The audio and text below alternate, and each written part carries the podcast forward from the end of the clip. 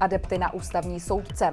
Prezident Petr Pavel navrhl horní komoře parlamentu soudce Josefa Baxu, soudkyni Danielu Zemanovou a profesora Jana Vintra. Mezi kandidáty není žádný advokát. Jak to vnímá Česká advokátní komora?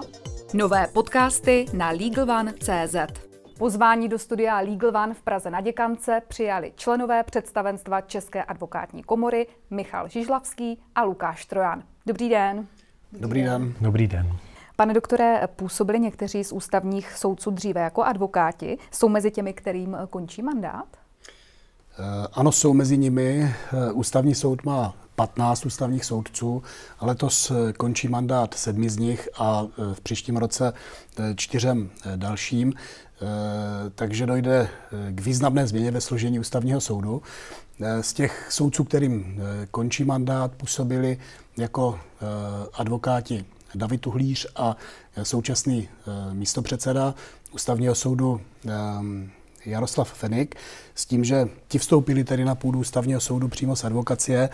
David Tuhlíř, eh, náš kolega, působil jako místopředseda České advokátní komory a e, málo se také ví, že jako advokát působil i současný e, předseda ústavního soudu Pavel Rychecký. A jak hodnotíte proces výběru kandidátů na ústavní soudce ze strany prezidenta Petra Pavla?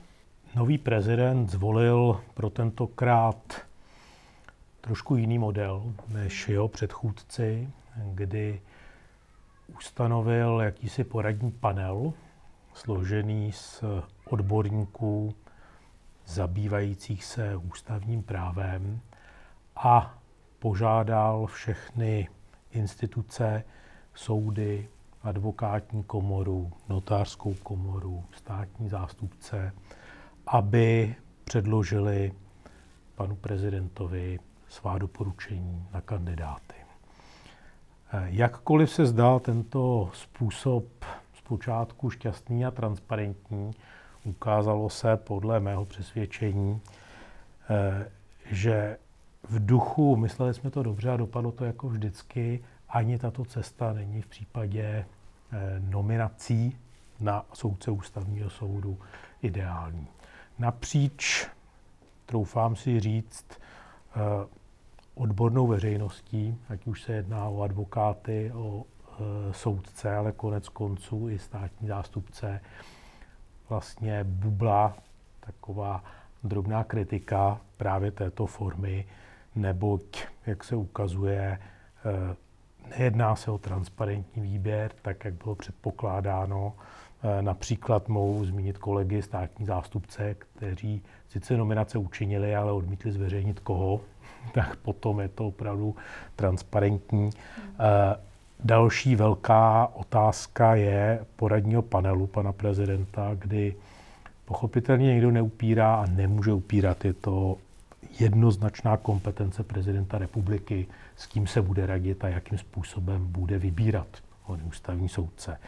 Avšak složení onoho panelu je také podrobováno kritice, jakkoliv mohu říct, že osobnosti v něm eh, zasedající jsou nepochybně renomované lidsky, odborně, eh, skutečně kvalitní osobnosti, tak eh, především jde o to, že jsou tak říkajíc z jednoho eh, úhlu pohledu, eh, takového, řekněme, akademického, eh, chybí tam, a to bylo předmětem kritiky České advokátní komory, ten pohled praktický.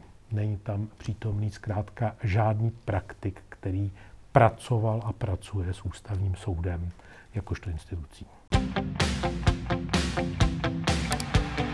Proč by měli být mezi ústavními soudci lidé, kteří mají zkušenosti z advokacie? Já navážu na to, co říkal Lukáš.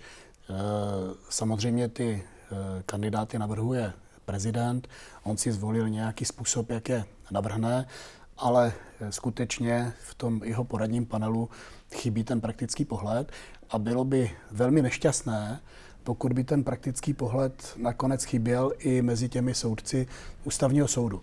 A tím nijak nespochybňuji to, že ty osobnosti, které o nich, si, o nich se zatím mluví, jsou respektovaní soudci, nijak nespochybňují to, že eh, mají působit na ústavním soudě i teoretici, ale ono je to tak, že každý je poměrně dost ovlivněn tím, co dělá. Soudce je nad stranami, má nadhled, což je výhoda nad tou situací. Na druhou stranu může mít třeba jiný pohled na otázku průtahu v soudním řízení, než mají advokáti a jejich klienti. Právní teoretik má odstup od praxe a je to z jeho pohledu dobře, že ho má, protože mu to dává určitou nezávislost z toho pohledu, ale někomu se zase může jevit eh, některý jeho názor takový, že pochází ze slonovinové věže, že nemá kontakt eh, s tou eh, praxí. Soudci, stejně jako vysokoškolští učitelé, si chodí každý měsíc pro plat jako zaměstnanci a mohou mít eh, třeba jiný pohled na otázky, které se vztahují k podnikání, než mají advokáti a jejich klienti. Může se to týkat daňových otázek, zajišťovacích příkazů, trestního práva, eh, vazby, například eh, dopadu toho, když se ve vazbě nachází podnikatel, tak co to udělá s celou jeho firmou a podobně. Takže já si myslím, že je velmi důležité, aby na ústavním soudě působily osoby, které mají k té praxi nejblíž. Největší právnickou profesi jsou advokáti a mají nejblíž k tomu skutečnému životu.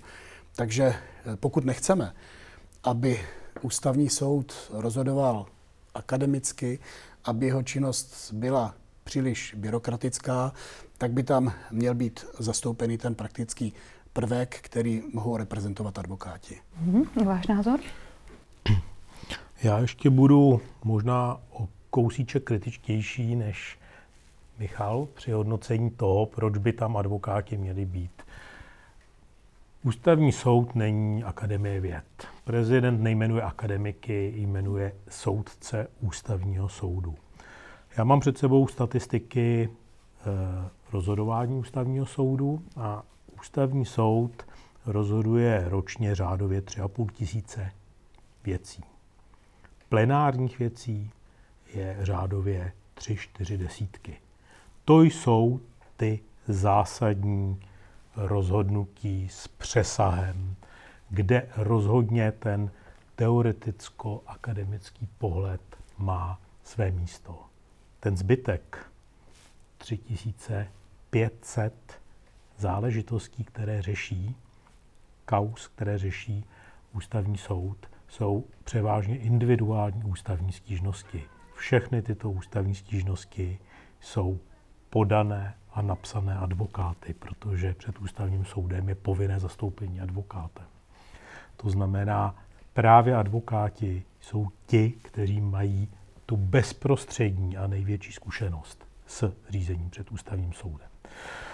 Rozhodně by jejich zastoupení ústavního soudu bylo nejenom vhodné a žádoucí, ale troufám si říct, že to je i standardem v demokratických zemích a ústavní soudce z pravidla skládá řádově CCA z třetin, kdy třetinu tvoří soudci, třetinu akademická obec a třetinu praktici, to znamená zejména advokáti a také to podle mého názoru správně. Já vám děkuji za rozhovor. Tolik členové představenstva České advokátní komory Michal Žižlavský a Lukáš Trojan. Pěkný den.